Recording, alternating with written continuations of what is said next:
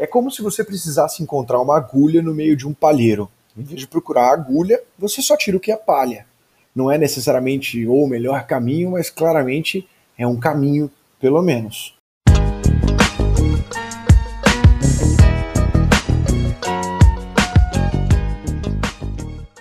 Salve, salve galera! Aqui quem está falando é o Digo.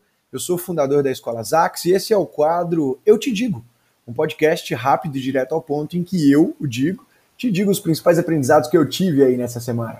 Então, toda sexta às 6 horas da manhã, a ideia é para começar aí o dia bem, com um papo gostoso, inteligente de ouvir.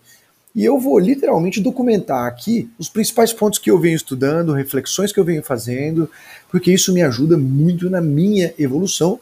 E se ajudar uma única outra pessoa que eu vi aqui, já está valendo demais. Então, se você curtir ou se identificar com alguma parte desse papo de hoje, fique super à vontade para postar, indicar, chamar para a galera. Enfim, marca a gente lá no Instagram, arroba escolasax e arroba digopelemos.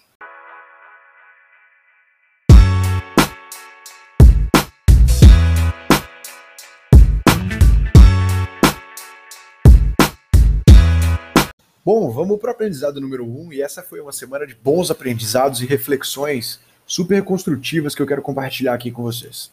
O primeiro ponto começa com uma curiosidade que deve te surpreender e uma relação que, no mínimo, deve te trazer uma boa provocação. Então, se eu te perguntar o que você acha de Aristóteles, você muito provavelmente ia me dizer que era um cara muito inteligente, um dos mais sábios da história e por aí vai, certo? Bom, é, antes de tudo, de maneira alguma eu estou aqui para contradizer isso. Mas eu estou aqui para te dizer que, por exemplo, Aristóteles era a favor de um tipo natural de escravidão, no qual pessoas muito inteligentes tinham o direito de liderar, porque tinham naturalmente mais capacidades de fazer o bem a todos, e os pouco inteligentes tinham que se submeter a eles. E eu não quero vender aqui, enfim, a ideia de que Aristóteles era um babaca ou nada do tipo, mas eu só quero te mostrar o quanto de informação que pode existir por aí que a gente não conhece. E mais que isso, que podem mudar o nosso jeito de pensar ou trazer dúvidas com relação a uma certeza antiga. Então eu fiz essa comparação para te dizer que essa semana eu presenciei brevemente uma discussão política daquelas saudáveis, né? Sem muito xingamento e tal, mas que foi como todas as outras que eu já vi, foram muito rasas, né? E principalmente em época de eleições, é incrível como tem gente repetindo informação de pessoas que também muito provavelmente não pensaram muito antes de falar. Então, o exemplo de Aristóteles foi só para te mostrar como dentro de um assunto que parece ser relativamente inofensivo e calmo, pode existir uma grande polêmica ou reviravolta.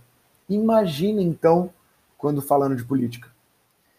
E é incrível, assim, como eu conheço pessoas que são ignorantes ao quanto são ignorantes sobre política.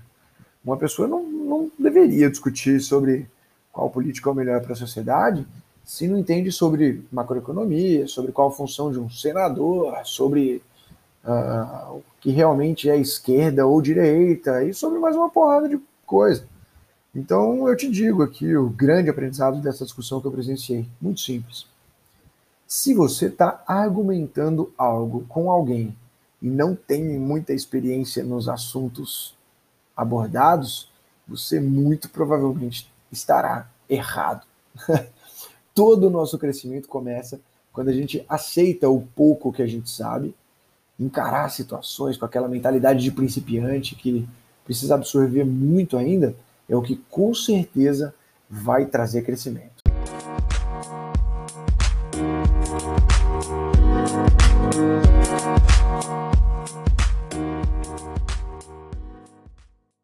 Já para o aprendizado número 2, quero te contar de, um, de algo que veio na minha cabeça aí nessa semana, quando eu fiz uma live no Instagram junto com a Rita Royce sobre autoconhecimento e como isso se manifesta nas nossas vidas mesmo. Né? E a Rita é uma gerente de projetos na Kraft Heinz lá da Holanda e uma pessoa super inteligente com uma baita experiência. E nessa live a gente falou o quanto que autoconhecimento é muito mais do que só entender seus pontos fortes e pontos fracos. E sobre como que o autoconhecimento se manifesta em, por exemplo, qualquer livro que a gente leia que nos faça olhar para dentro. né? Como que o autoconhecimento se manifesta nas nossas ações e decisões do dia a dia, se manifesta no porquê a gente procrastina ou porque não somos tão disciplinados, enfim. O autoconhecimento se manifesta em tudo, literalmente. E aí a gente acaba entrando no ponto de testes online de personalidade para ajudar no nosso autoconhecimento, né? Não tem como escapar. E sim, esses testes assim são só uma foto, não são uma definição de quem somos, mas eles identificam padrões nos nossos comportamentos e respostas.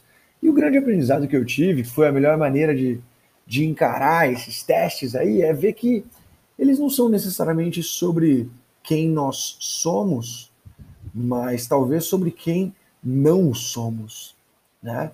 Então, assim, eu sei como é querer a resposta rápida para tudo, principalmente para um teste que, entre aspas, te diz quem você é. Mas esse é um tipo de assunto tão complexo que a melhor opção é encarar como qual que é o padrão que não se manifesta em mim, né? E aí sim você começa a, caminhar nas direções opostas daquilo. Então, quando você vai fazer um teste, não é sobre se descobrir, é mais sobre descobrir quem você não é. Então, é como se você precisasse encontrar uma agulha no meio de um palheiro. Em vez de procurar a agulha, você só tira o que é palha. Não é necessariamente o melhor caminho, mas claramente é um caminho. Bom, e por último, um aprendizado número 3 aí, que é o motivacional necessário e bem direto ao ponto. Sexta-feira, hoje, é o dia oficial de não deixar a peteca cair. Sabe aquilo que você está enrolando para fazer há um tempo? Ou aquele hábito que, pela correria, você esqueceu de fazer, enfim. Normalmente a nossa resposta para esse tipo de coisa é: ah, semana que vem eu começo, ou segunda-feira eu volto, enfim. E o meu convite para você aqui é fazer hoje, sexta-feira, alguma coisa que você estava planejando começar em breve. Não deixa a sexta-feira ser o dia do Miguel, o dia da justificativa. Começa hoje, sexta-feira. Um dia como qualquer outro, só com um nome um pouquinho diferente.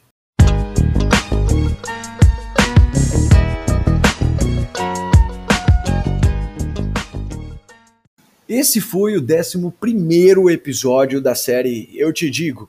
Né? Então, finalizamos aqui o nosso podcast e eu tenho um recado super bacana para você que eu imagino que você já conheça. Né? Mas a Escola Zax tem uma comunidade no Telegram gratuita no qual a gente fala toda semana sobre desenvolvimento pessoal e profissional, onde a gente tem aula ao vivo e gratuita toda segunda-feira. A gente encaminha os PDFs das aulas, artigos referência, áudios, recados exclusivos, discussões sobre o tema, enfim, tudo isso de graça. É conhecimento que gera atitude e atitude que gera resultado. É disso que a gente fala a todo momento e é em volta de pessoas que pensam assim que nós queremos estar. Então, se fizer sentido para você participar disso e entrar nesse ciclo de evolução constante, manda uma mensagem no nosso Instagram, arroba e arroba e bora para cima com força. Vamos junto!